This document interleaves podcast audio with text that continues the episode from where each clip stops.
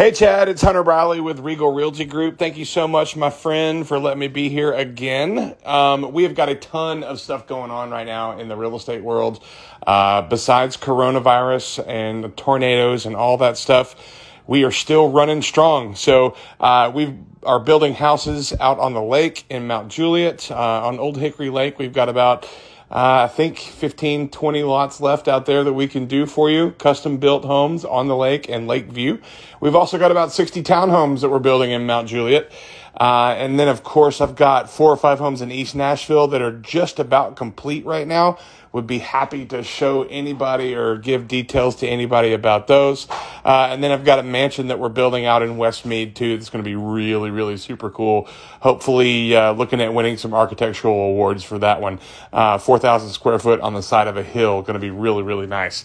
Anyways, like I said, lots of stuff going on and uh, hope to see you guys soon. Give me a call anytime you need me. 615 630 9735. Again, that's Hunter Briley with Regal Realty Group. Thanks.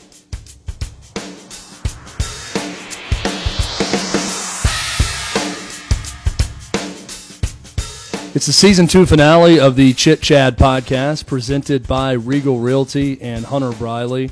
So I opened the podcast in season one with Megan Barry, former Nashville mayor, and I said, This is the person locally that I want to talk to who had not spoken since she resigned office. And I knew all along if we made it to a season two, Shannon, that I wanted Shannon Terry to be the season finale of season two of the Chit Chad podcast. Thank you so much for making this a reality. I do appreciate it. Seriously. You're, you're too kind. I'm, I'm incredibly excited to be here tonight. So there's so much to get into. We have uh, not even an hour to get into it. So let's dive right into it and let's start in the beginning with the beginning. You grew up in Alabama on a farm. I'm married to a farm girl. I grew up on a farm in Nebraska. I understand that it is uh, forced labor at times with the, the children yeah. of farmers, and that was your reality growing up. How, how did that sort of help shape your early existence into a work ethic that we see throughout your career? You know, you know I've been asked that a lot of times, and I, I don't know that there's there's a, a, a, a real answer to it from my perspective. I know there was an example.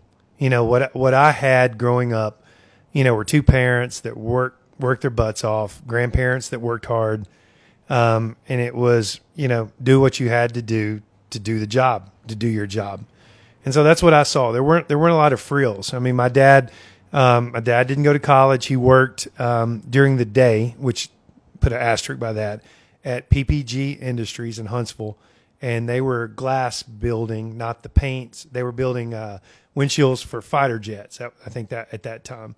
So he worked the second and or third it's shift. pretty damn cool, by the way. it's cool. yeah, he, he just worked on the fact on the on the factory line, and and um, and he he worked the second and third shift so that he could run the farm. And my mom's side of the family, they'd been farmers for generations. My grandfather's a farm. You know, really strong middle class family. Nothing special. I didn't know any different than the way I was raised or the way I grew up. Both of my parents just worked and they focused on the family and they focused on paying the bills and everything else is just kind of secondary at the time. So I, I agree with you on this, and I, have heard you talk about this. I've seen you tweet about this in, in my years knowing you, but you can tell a lot about a person in how they play and pick up basketball and how they play as a teammate and what they're doing in that game. Everything. It's a great yes. job interview for someone. If you hear someone you know, I played high school basketball. Hey, this guy played high school basketball. If you want to interview him for a job, get him out on the pickup court and see how they play as a teammate. See how they their effort level, what they do, their their knowledge of the game, their smart, everything about it. I'm totally with you on that, and I'm trying to kind of piece together this person that becomes a guy who starts an industry, which is Shannon Terry with Rivals.com and eventually 24/7 Sports, and then eventually what we're going to get into. But a big part of that is basketball yeah. for you, and that's a big part of your life. Still is. Yeah. You still play pickup basketball all the time. Playing basketball in Alabama and then going and playing for legendary coach Don Meyer.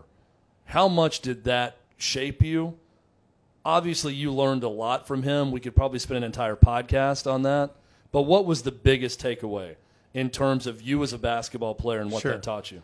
You know, for, for me, I had unbelievable mentors mentors growing up. I mean, I had a phenomenal high school basketball coach. He he he played college basketball. I mean, sorry, college baseball. Um, he was a great basketball coach. He was a, Bobby Buford. He was a, he was a mentor in my life. In was, Woodville, Alabama. Right? Yeah, well, I, that was actually uh, Grant, but grew up in Woodville, moved my senior year. I just had really good coaches that were mentors along the way, and then obviously Coach Meyer. You know, Google him. You know, there's enough to be said.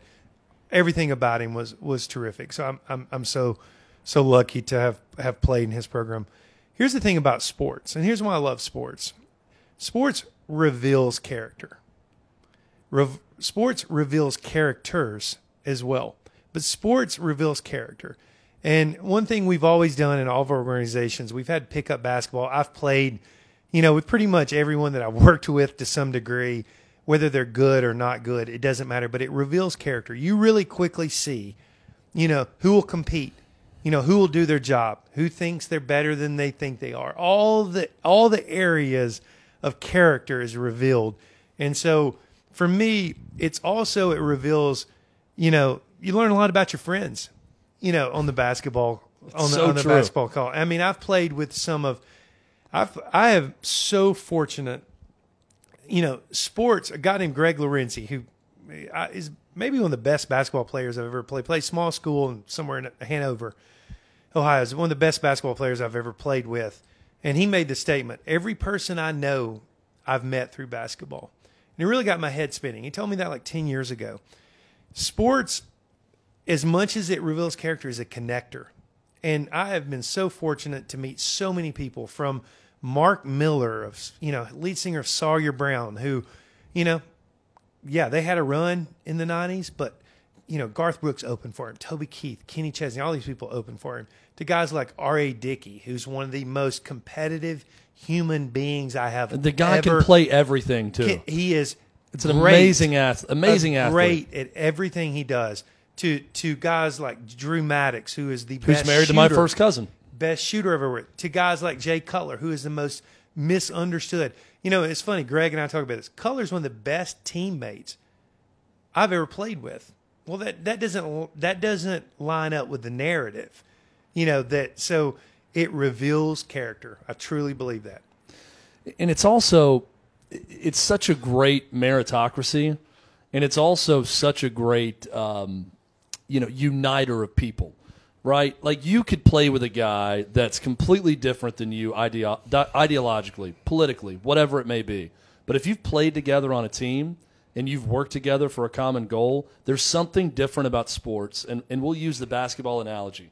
Something different about basketball that brings people together unlike anything else. And I'm sure that you've seen that over over your career and your life playing the game. you know, socioeconomic boundaries are, are torn down. Um, differences, beliefs, you know, all the above are, are torn down. Um, it's you find your place, you do your job, you know, and you fit in. And the beauty of sports, and especially basketball, if you just do your job, you fit in. You don't have to be the star. You actually don't even have to be great. And that's you know that's one of the reasons I love how col- I'm sorry, I love how football has kind of taken over the mid state from basketball because the thing I love about high school football, and I didn't play it, I don't care how good you are or how bad you are, there is a place for you if you play high school football. There's somewhere you can contribute and be a Yes. part of a team. That's difficult with some of the other sports. And so, I mean, sports are phenomenal. And, uh, you know, I really, my, my daughter played high school tennis and she was pretty good. You know, I'm on her now, like she's, you know, married and adult, play tennis. My son, you know, played high school basketball, pick up, play pickup basketball. There's so many things to learn from sports. And, and one of my, you know, in my next life, one of the things that I hope starts, I have conversations all the time with Kirk Herbstreit about this. There is so much good that can be learned and taught in sports. And and I go and I see some of these high school teams all over the country. I see the coaches practice. I see the things being taught, and so much is good there. But I I really want to see more stepping back from the actual game and the drills and and the learning uh, to play the game and and more towards the actual life lessons and the relationships that come from it. And that's that is something in my next round of businesses that we will commit to and that we will build and build around. I love my high school coach, Tim Bell at Mount Juliet High School. Loved him. And, and, and you're right, because there are a lot of times where football, it's universal. Everyone can go play it. They don't, they might have a tryout, but you're not getting shut out of the team. You can go contribute. You got to try out for the basketball team at Mount Juliet or any big school, and kids get cut. So not everyone can do it. But there's a time, and I'm, I'm, what you're saying rings true with me because he was a great coach. He was a great mentor. But if he could step aside and say, hey, this is what Henry Ford did with an assembly line, and this is how it relates to basketball, and this is how it could relate to your life, there's a lot of meaning behind that. But, but I do want to get into this, Shannon, because you were a guy who sold a company for $100 million in 2007. We're going to get to that. But anyone capable of doing that has an ego. They have pride about them. It's not by accident. There's no mistake about getting to that point in your career. How do you bury that ego when you're playing for a guy like Don Meyer and you're a member of a team like that? Because that's got to be a difficult thing for someone that's in your position now in life to do, even when you're 18, 19, 20 years old. You know, I, have said this on a bunch of different podcasts. I, I really feel during this is the best one you're ever going to be on, though. Yeah, by the way, all those other ones, yeah. Uh, you know, look, I was Outside of Joe Rogan, every Yeah. other one is you know, worse I, than I this hope one. to do something significant enough to, Yeah, to get that right, invite. But correct. here's the thing: I think I was misunderstood during my days at Lipscomb because I had an ego, I had confidence, and I think it was misunderstood. And you know, and I can't, I can't say. I'm a slow learner, believe it. You know, I'm a slow learner, and I don't think I went to Lipscomb with the proper mindset. I think I went to Lipscomb very much a it's about me. You know, and I think you know, I don't know when but that's natural for everyone. yeah, and, and and I think it's probably an age and immaturity, and I was you know a high school quote unquote star at where I was, all those factors. But to me, I wasn't as good a teammate in a lot of respects um, that I could have been. But I think I was misunderstood because what I would do then is no different than what I did when I founded and sold Rivals or 24 7 or all the others, is that I would compete and I wouldn't back down and I was I was authentic. And what I learned from those experiences is or is this. As great as Coach Meyer was at building an organization, I think the organization was too dominating and didn't didn't allow the different voices and personalities to do what they could do well. A- And I think the person the the organization was too strong.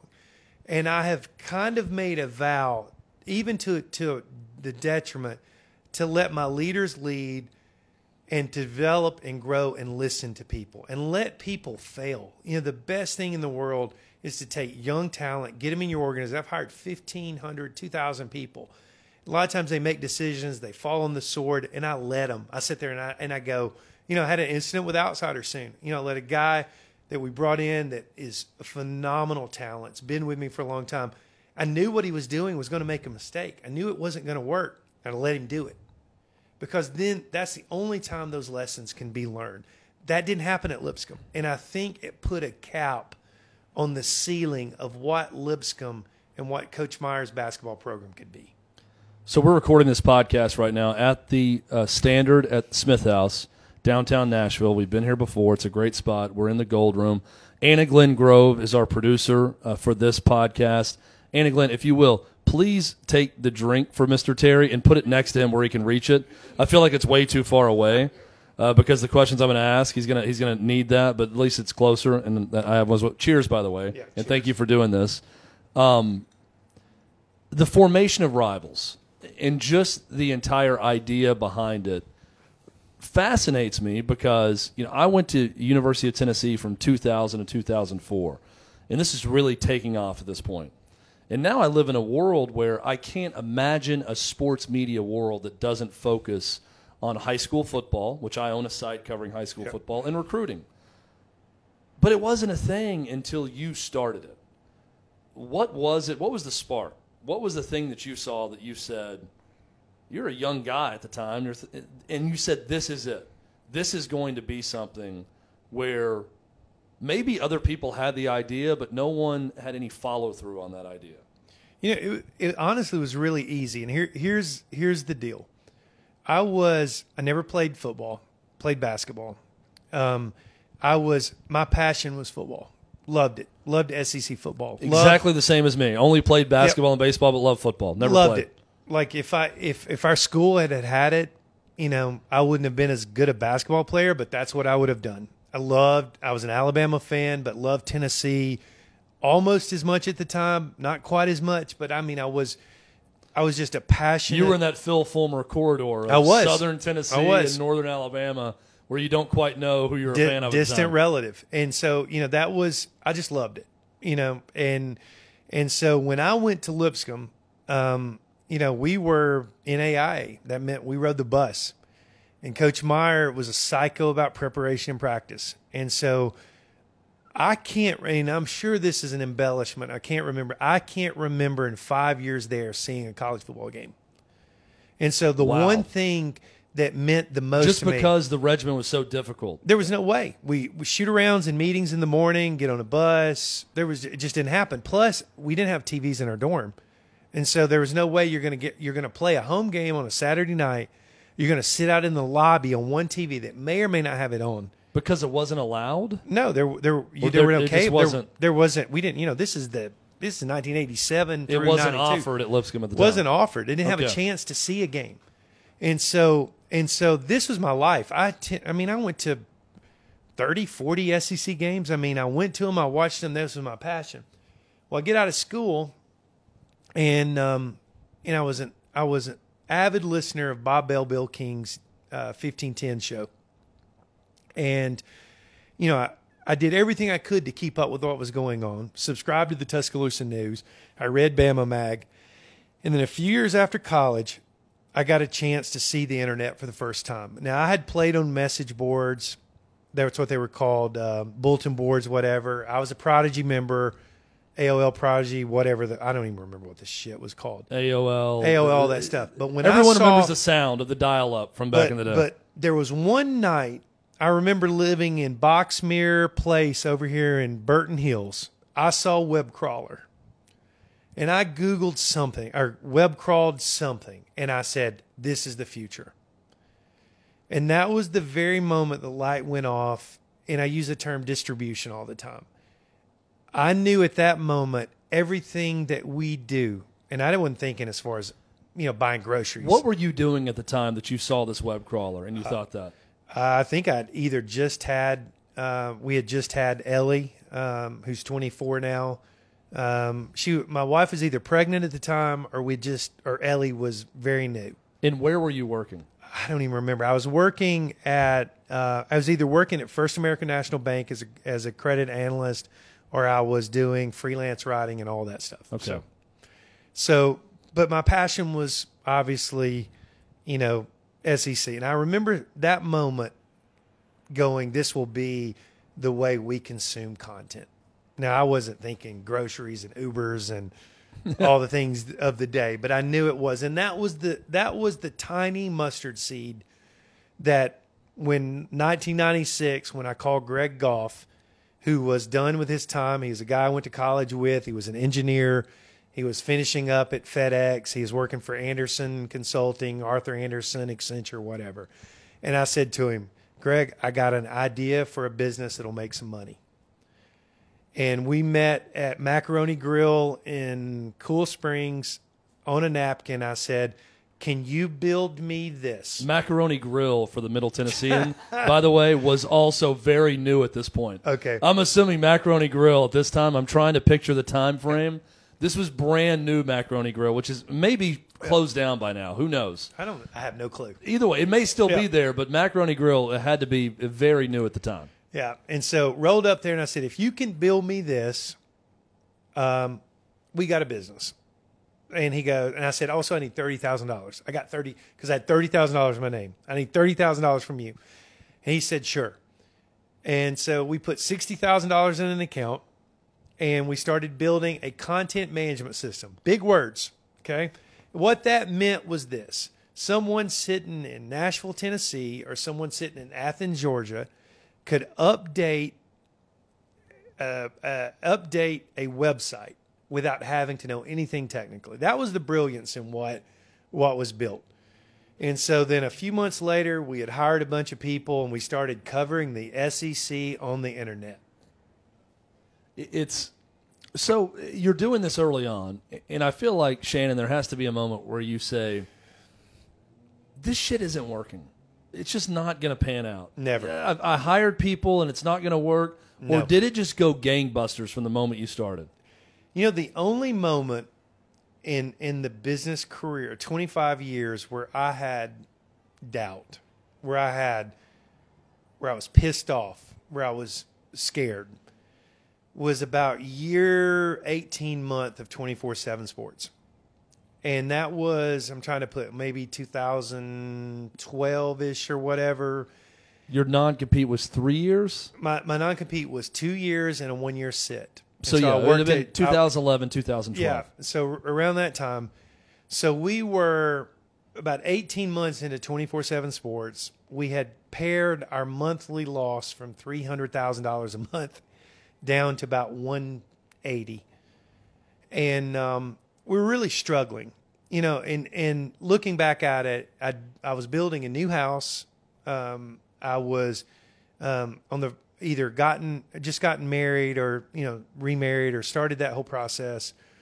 Um, I wasn't leading like I knew. I was I was letting people make decisions that I knew were not going to work, and it kind of snowballed on me.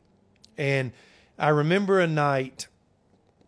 I, I remember where it all changed. Two things happened. This is this is crazy stories.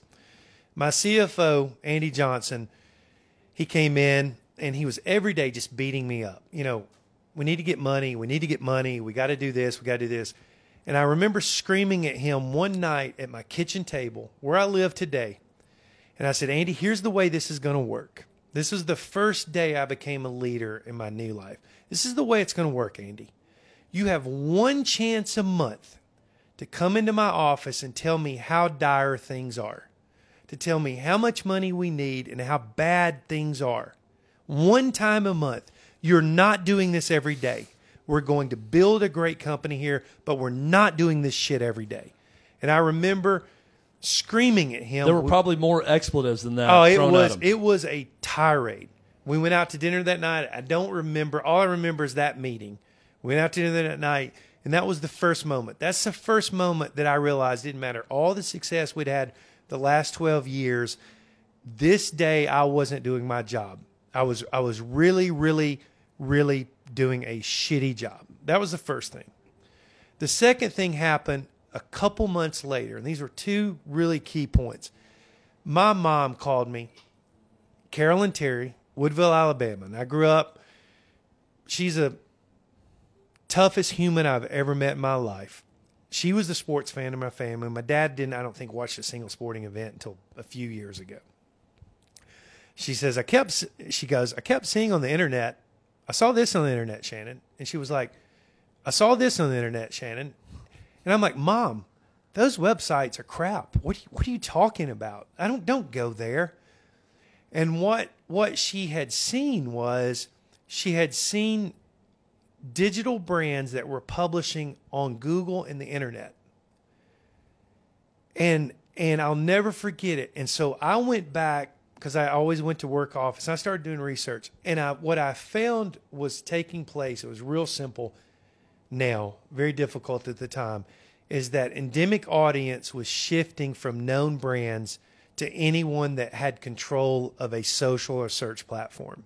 right. So a light went off. Did a bunch of research. The algorithm started it all where started. they were going after people. So, you know, so we live in a world right now where there's your brand, your site, who you are, and there's the platform world.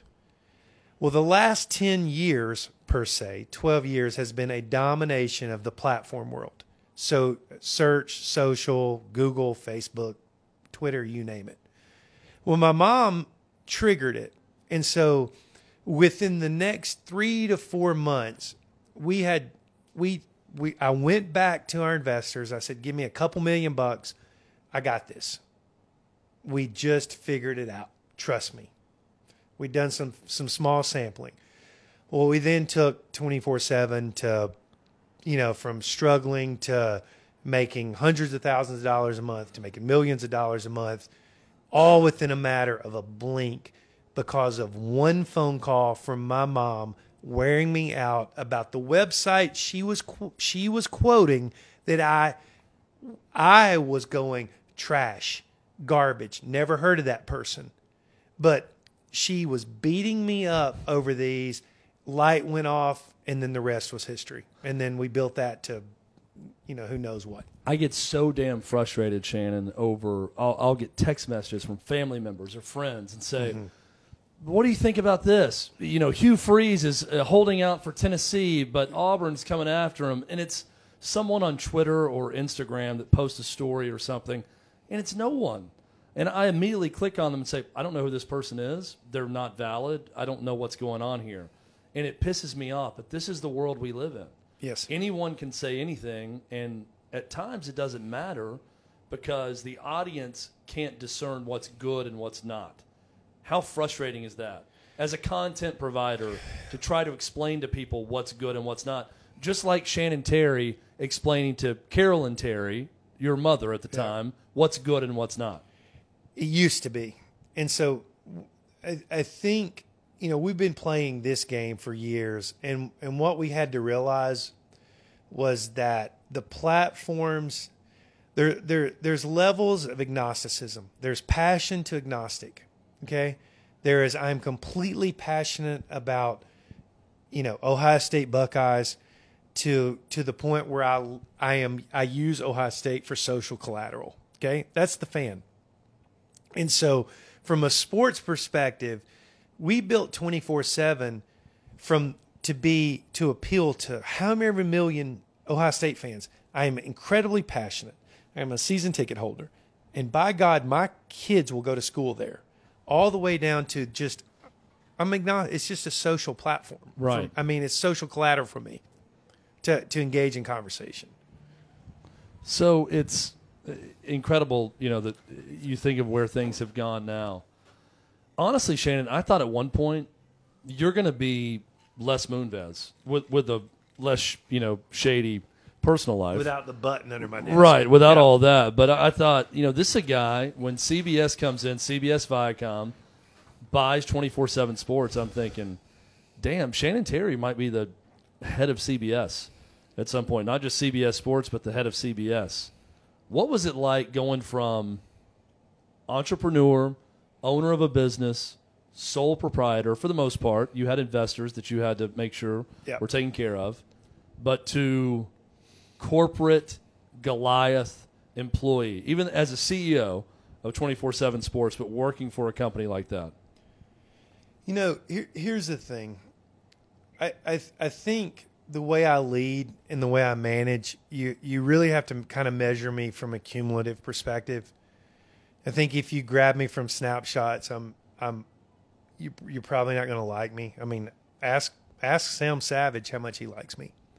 But in the in that vein, ask Sam Savage, you know, how much he learned and developed during the two two years in, in our organization. And so I'm not built for the Isn't corporate. that every good leader, though? I don't know. You know, here, here's I, I here's think what it I almost did, but uh, you know, there's always like you know, Shannon Terry, you die in ten years. Okay, I'm, uh, you're not going to die in ten years, but let's just say, you know, for instance, you die in ten years.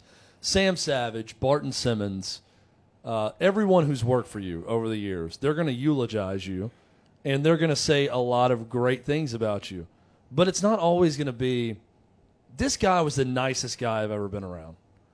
But it's always it's it's gonna be with you. He taught me a lot.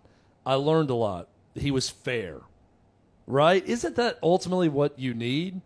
We're all gonna rub people the wrong way in any line of life. I mean, that's I, I think that's important to. That's an important distinction for people who are leaders in their business, like you are. you know, that's an interesting point. And I'm not saying that to suck up to you. I'm just saying, No, here- at here- any point, I'm sure there are people who hate you that have worked for you, but the people that would actually be there at your funeral, they're going to say a lot of nice things about you, even if they hated you at one point or another. I hated my high school basketball coach, Tim Bell, because I didn't play against Gallatin High School as a sophomore when I thought I should. But you learn to, you get older and learn, you know what? That was a good lesson that I learned that day. and I'll take that. you know, my, my I'm not in a popularity contest. Here here's what I am. You know, when you take 24/7 sports for example, okay? And I, and I'll break it down for you. 8.6 million dollars is what we is what we we took from an, I'm sorry, what we put in that company. Of that 8.6, I put in 2. Okay? So from my perspective, I've got 6 million dollars plus interest from some of Nashville's elite and close friends in that business that believed in you. that believe that bet on me. You take me out of that equation. I'm not being arrogant. Yeah. That money's not there. That's they a bet fact. on Shannon Right. Terry, who had the idea for Rivals. So has so, this now. So the way I look at it, number one, I'm working for you, not my two point whatever I put in it. So I could handle losing my money. I couldn't handle losing Stuart McWhorter's money or Bill King, you know, William King, the investor's money, or or or you go down the list. So that's number one. Number two, the people and the families that work for us. And so I'm a fiduciary to build your career. Now, what that looks like is this. That looks like that looks like the fact I'm going to be authentic with you. Now, I'm one person, or my staff is one staff. We're going to tell you and build you the way that we think best is for your growth, and that doesn't that doesn't align with, you know, sunshine and roses always. And here here's the one thing I'm not good at. Okay, I am not the coach or the leader that fires you up. There are no speeches. There are no fire 'em up speeches. There are no words of motivation. Go read this book or any of that crap. Okay. What there is, though, is you know exactly what you've got to do. And if you do it well, you get to do the next thing. If you can do it well and teach others, you get to lead. And that's that's just the way I look at it. You know, I wish I was in in I in my next life, which is happening right now. I am committed. We're all in our next life. We're right all in our next life. I am committed to I'm committed to understanding the people better because what I do is this, and this is this is we all have kryptonite. I put you in our culture's box, not my box. I say this is the culture of outsider. This is the business culture of 24 7. You can subscribe to it or you can get the hell out. Don't care. You know, and that's what I tell my leaders. My leaders always try to get me to be patient. Like, give them time to buy in. I'm like, no, I don't. You don't get time to buy in. You're either a selfless person that sees the bigger picture, you know, or you're about you. Well, the younger kids, they need time to see. I can't comprehend that. You know, because here's my dad said, get the hay off the field, get it on the wagons, and get it in the barn because it's going to rain for two weeks Yeah. and we don't have hay. So I know you want to be shooting hoops. I know you want to be watching at that time MTV because it just came out. Mind blown. But guess what? Doesn't work that way. Now there's a balance. I'm I'm screwed up from the perspective that, you know, I I treat everyone as an adult. But you're not screwed up that way. Let's get past this because what you're saying right now is what a, a lot of people need to hear. And I'm not saying that from some boomer, old generation, you know, line of thinking. This is more of a this is what a lot of people need to hear and this is how work needs to be done. It's there's a great line. I love the show Mad Men. I'm a huge pop culture guy, entertainment guy. There's a great scene in Mad Men where Peggy is bitching at Don Draper about the love that she hasn't been shown and this and that. And he says, That's what the money's for. I pay you to do the job that I want you to do.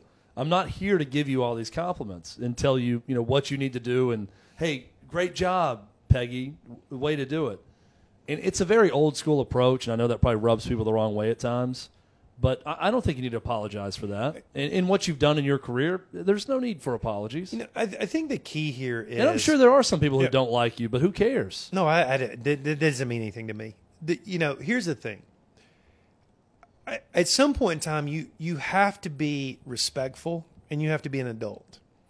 And and as leaders of organizations, you also have empathy for when things are really bad. You know, but you but you have to. You know, my situation is I've always been so black and white. These are the rules. Your job is to work within the rules. I don't care what comes up. But there are situations where organizations need to have more empathy. And so, back to your question, this was all one big roundabout. Yeah. If you think the way I lead could work in an organization like CBS, there's zero chance. And I knew that. I knew that from the go. Um, Because it's corporate. It's it's more than corporate. You know, there there's it's it's a public company. Corporate isn't my problem. You know, creating creating an image. Here here's the thing, and I get it. And, you know, I I love having older children, and you know, I, I'll say this: the great of all my years. I'll, I'll say this: I've I, I remember being at Satco when you know, a gazillion dollars was wired to my account when we closed the rivals deal, and all of us sitting there, and every the, the whole group was there, and no one just said a word. It's just kind of everybody had to leave. That was when the wire hit. I remember a lot of great moments in 25 years. My greatest moment, period, bar none. I'll never forget this, and set set up my next until I die. I walked into our pool house, which was our virtual office. My CFO, who I've worked with for 14, 15 years, Andy Johnson, one of the smartest, hardworking, most unselfish humans Yeah. I've ever met. I'll walk in, and my 21 year old son, who's at accounting school at Lipscomb, and him, they're on this huge marker board in my office, and Andy's teaching him because Andy had just, I'm sorry, Jack Terry had just started working, training in our organization, working 20 some hours a week while he's at Lipscomb. And when I saw that moment, when I saw the number one person in my organization taking his day, training and teaching my oldest son, we've got two other little guys, that was the moment I knew this is the reason I'm here and this is what I'm doing this for. That's uh, amazing. And there will never In a lot of be and there will never be a moment no matter what we do, bad or good that will top that moment from a career perspective. and it's i mean it, what you're saying right now rings true in a lot of ways i want to ask you about one person in particular and just i'm going to use this person as an example of someone you hired you brought on you saw the talent in this person and you allowed them to grow and he's a mutual friend of ours barton simmons Yep. Who i have on my show on the midday 180 on 1045 the zone all the time think he's really good barton's my age Clark Lea, who I think is about to get the Vandy job or may already have it, played at MBA with Barton, Yep. and you know went to Vanderbilt. But a guy who's just good at what he does, and he's really good at what he does, and you saw that, and you allowed him to grow. What what is that relationship like when you're working with someone? Not working with someone, he's working for you, but you're sort of you're putting him in the culture, but you're also trying to grow that talent. You know, I've, I've, I've, I, I probably, we probably were Barton's first real job. Um, one of our largest investors, uh, Bill King in town, I think had a relationship with the family. Uh, Bill went to law school at Vanderbilt. I'm sure he knew Barton's dad. Uh, called me years ago and said, "Hey, you know, Barton just graduated Yale and was looking for something to do. I think he was working in in, in the D.C. area." and then Barton came in at the ground level uh, and been with been with us ever since. Now he's not with us; he's still at at twenty four seven Sports now. Here's the thing about Barton, which I really really liked and I respected. Barton is a great human being, and it starts with that. He has unbelievably high character and and and ethics, and and the thing that I noticed from about Barton early on he was willing to work his ass off, whatever hours it needed, and Barton never cared who got the credit. And so you fast forward, what, 15 years later, or whatever number of years later it is. Now Barton has relationships all over, you know, like like you just said. You know, he grew up. Uh, he learned his craft at the same time many of these coaches were learning theirs, and now they're in prominent positions. And and the one It's thing weird for me. Barton and I are same age. Clark Lea is going to be a head coach in the Yeah. SEC. I played travel baseball at some point, probably against Clark Lea and Barton. now he's a head coach at Vanderbilt. In, It means either I'm old or coaches are younger now. Either No, way. it's it's all the above. Yeah. and you know, and the thing about Barton is he has those relationships. He's connected, and he sees he sees football. He sees the whole landscape from the optics of prep, recruiting, and college. And what I love about Barton is that so many of the people in media right now they actually look at it from just a pure college play. Barton brings a skill package and a talent and an expertise looking at it from the whole place. And when you talk about guys like Trevor Lawrence, and we live in a world now where if you're good enough, you play and you play immediately. Well, Barton brings he brings an expertise and a history and a storytelling that so many of the people that he's competing with now can't do because he's done the work the whole way through.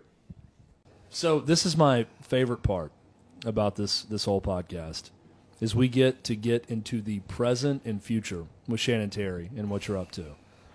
I love the concept of outsider and what you're doing with it. Huge fan of Yellowstone, the television show. Always been a big country music fan. And I think what you're doing now, and correct me if I'm wrong, but you're sort of combining what was being done with pop culture and Womanista and comicbooks.com, but it's a very different way in which you're going about it now with, with this concept. What can you tell us about Outsider and, and, and what you're doing with this?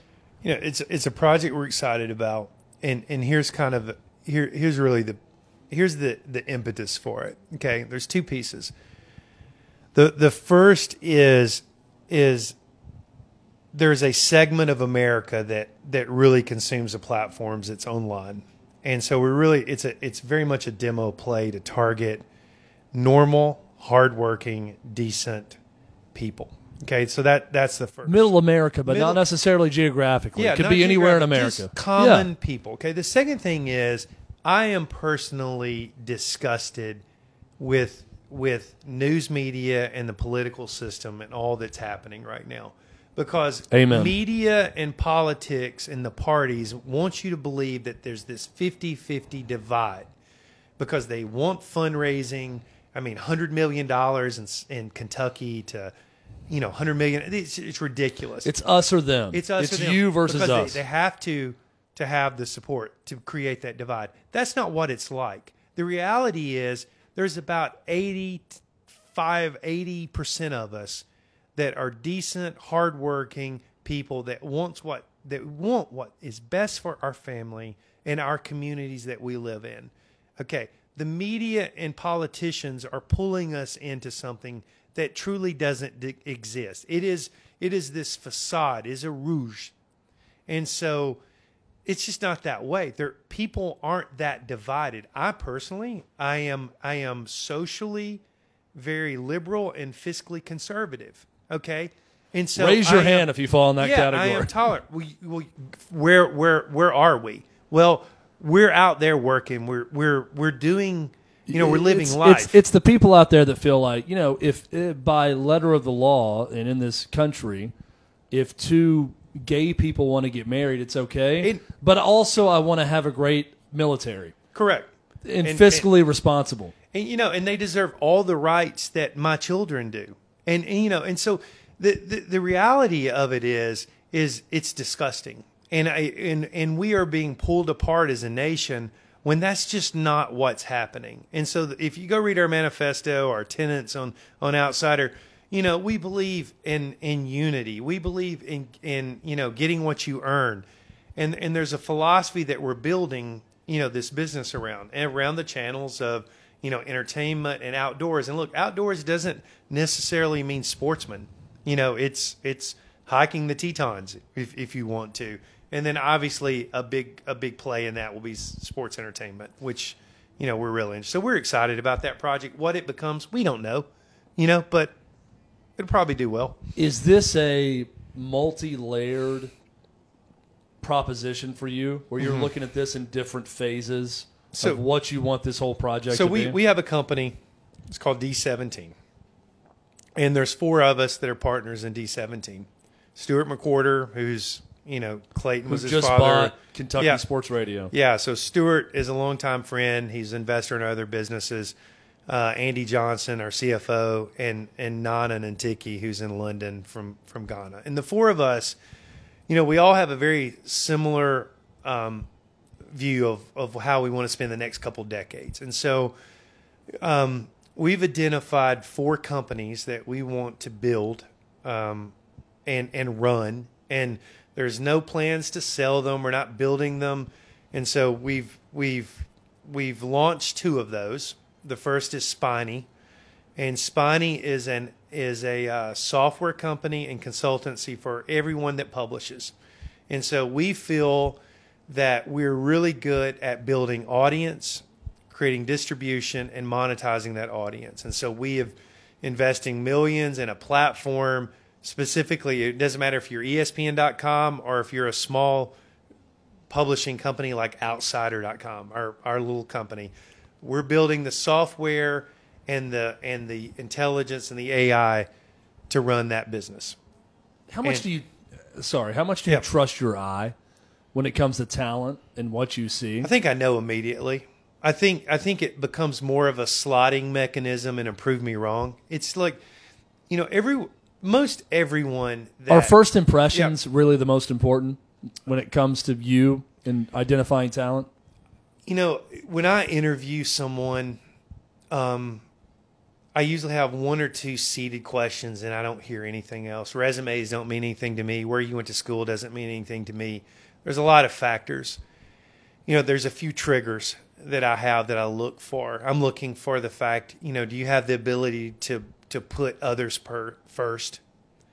Or do you look at, you know, if we're hiring early, do you do you see us as an extension of your education or do you see us as you know we've got to get you to the next point i mean there's a lot of little things that you do and i think that's why we've got we've we've been really successful It's interesting to me in in what you do as this leader in business, Shannon, and and we've seen it throughout your career, right? Rivals. It was a segmented part of your life. You sold it. You moved on. You had a non compete. 24 7 sports, built it, sold it, ran it for a while. Now we've got Outsider and everything you're doing with that moving forward. Do you see, and, I ask this because you just you- had just said this about your three business partners, and you see the next 20 years yeah as this, eh, the same way, all with the same vision. Do you look at life in a segmented fashion of this is a five or ten year process, and then I want to go to the next thing? yeah Are you someone that's motivated and you get the energy from Yep. I want the next five or ten year process? Yeah, and, and my next is is is the legacy play. You know, we we want to build where we align, and Stuart and I have had a lot of conversations about this, and I have so much respect for for him and Andy and Nana. And you know, Nana's he's just out of graduate school, so he's he's a little different, you know, category other than being, you know, Einstein level intelligent. I don't, yeah, he's in a little different category than us. We want His knees will be different in twenty years than yours. Yes. Is what you're saying? you know, That's he- really he- the he- only difference. He, he tried to get in the Olympics in the triple jump for uh, London. so for, uh, very different. it was totally different. But you know, our our goals are aligned. We want to build an organization that that empowers families. We want to build an organization that we can work at, that our kids can work at. And so we have a very um, intentional plan on how to do that. We've just started. Uh, we started in August. Um, we've raised many millions of dollars from people that believe us and trust us, and we'll be we'll we'll do it. We no promises, but we'll be great stewards of their money. And you know, I've never been more energized, more more committed than I am towards these next endeavors. There's no way. There's no words. I just have to every day get up and just do my job and and try to control the enthusiasm. You're in the entertainment lane now, so you cover movies, television, these huge celebrities. Yeah. And you know this. There are. It's not Tom Cruise. Not the I, actors. I but hope that's not a uh, an omen right there. No, this, this could be the bad. For, for the last five to ten minutes of the podcast, the uh, siren's not a good thing. But you know that there are these visionary directors, right, that come in and say, I've got this idea. I'm going to do this. and immediately A-list actors line up. Quentin Tarantino comes in and says, "I want to do a tenth movie or whatever number he's on now," and Brad Pitt and Leo sign up and say, "I'll do whatever that guy wants to do." Do you have an ability now at this point in your career, at least locally in Nashville, that when you say this is my idea, you've got seven to ten people that say, you know what, I'll put in on whatever he's doing. Well, from a money, uh, Just from a yeah. money financier. from from a standpoint. funding perspective, we could have raised hundred million dollars. It wouldn't have there there there wasn't a limit on that. I mean, we had to the hardest. And look, Stuart McWhorter did every bit of that, and I was like, Stuart, you handle it. And when people would call me, I would be like, Stuart, you handle it. You know, like I did not want any part of that because you know it's difficult telling people But no. how good does that feel? It's a great That feeling. people have that confidence in you. you know, okay, for a minute, let's celebrate it. But you know what? Here's the deal. Have you seen a press release of the fact that we raised eight million bucks or ten or whatever the number is? No, you haven't, because that's not the point. The hard part is once you get it to be stewards of that money. That is the hard part. And so, you know, the fact that we that I am taking, you know, I'm not naming names here, but you know these people's money that is an incredible uh, amount of pressure, even at my part.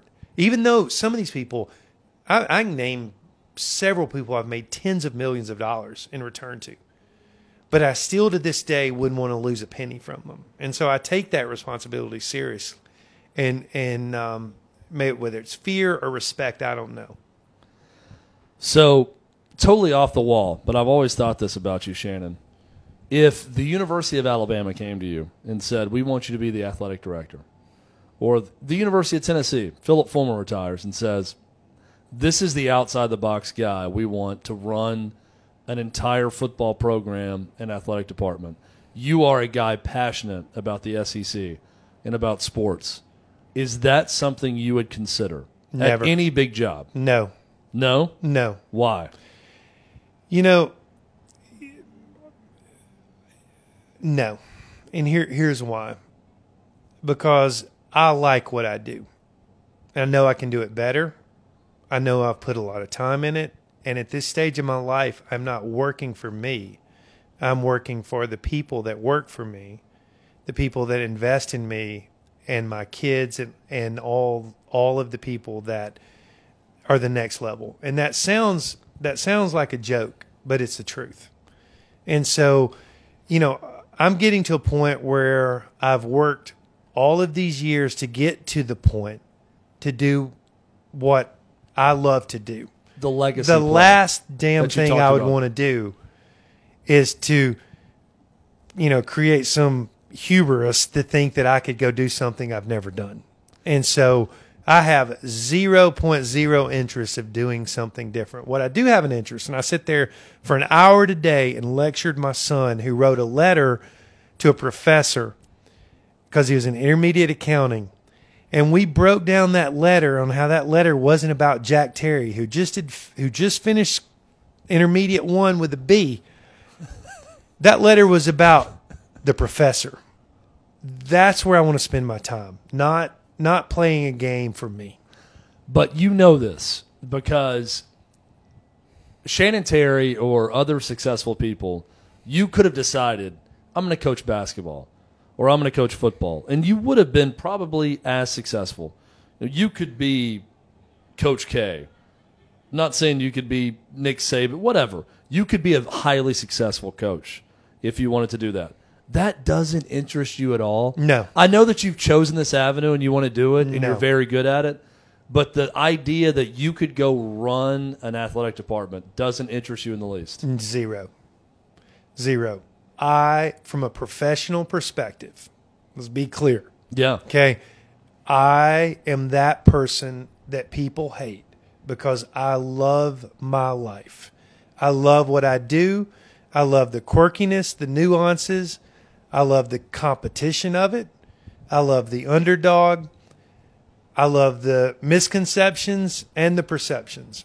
I love my life. Something I notice about you, and tell me if I'm wrong.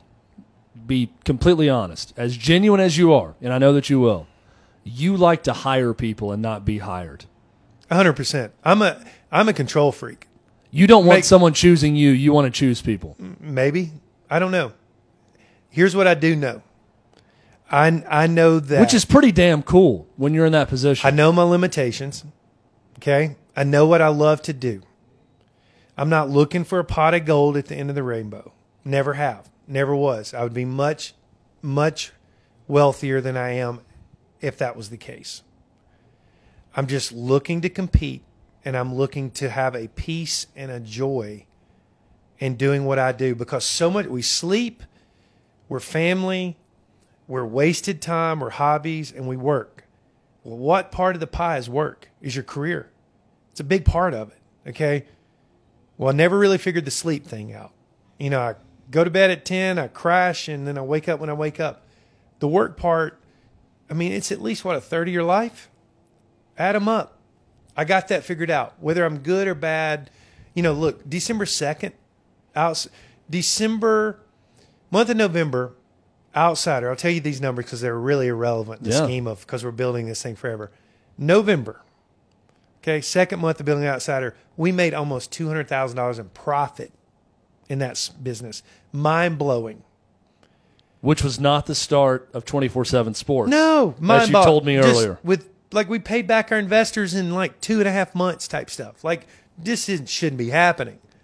You know, young people in Orgori, they're high fiving. You know, it's all whatever. And then reality knocked on our door on December second. And so December second, December or December third, Friday, December third, some not so good stuff happened. And so from that point, for exactly seven days, all we did were problem problem solving a bad problem that knocked us off track. And the reason we were able to fight through that and get back closer to track was because of the culture and the organization. Everyone pitching in from all different parts of the org to figure out the problem. That those are the kind of moments that I remember. That's what drives me and motivates me. I think you just had the perfect ending for that. Shannon Dam Terry, thank you so much. Season two finale, Appreciate it. Chit Chad podcast. Appreciate Yes. it. Thank you.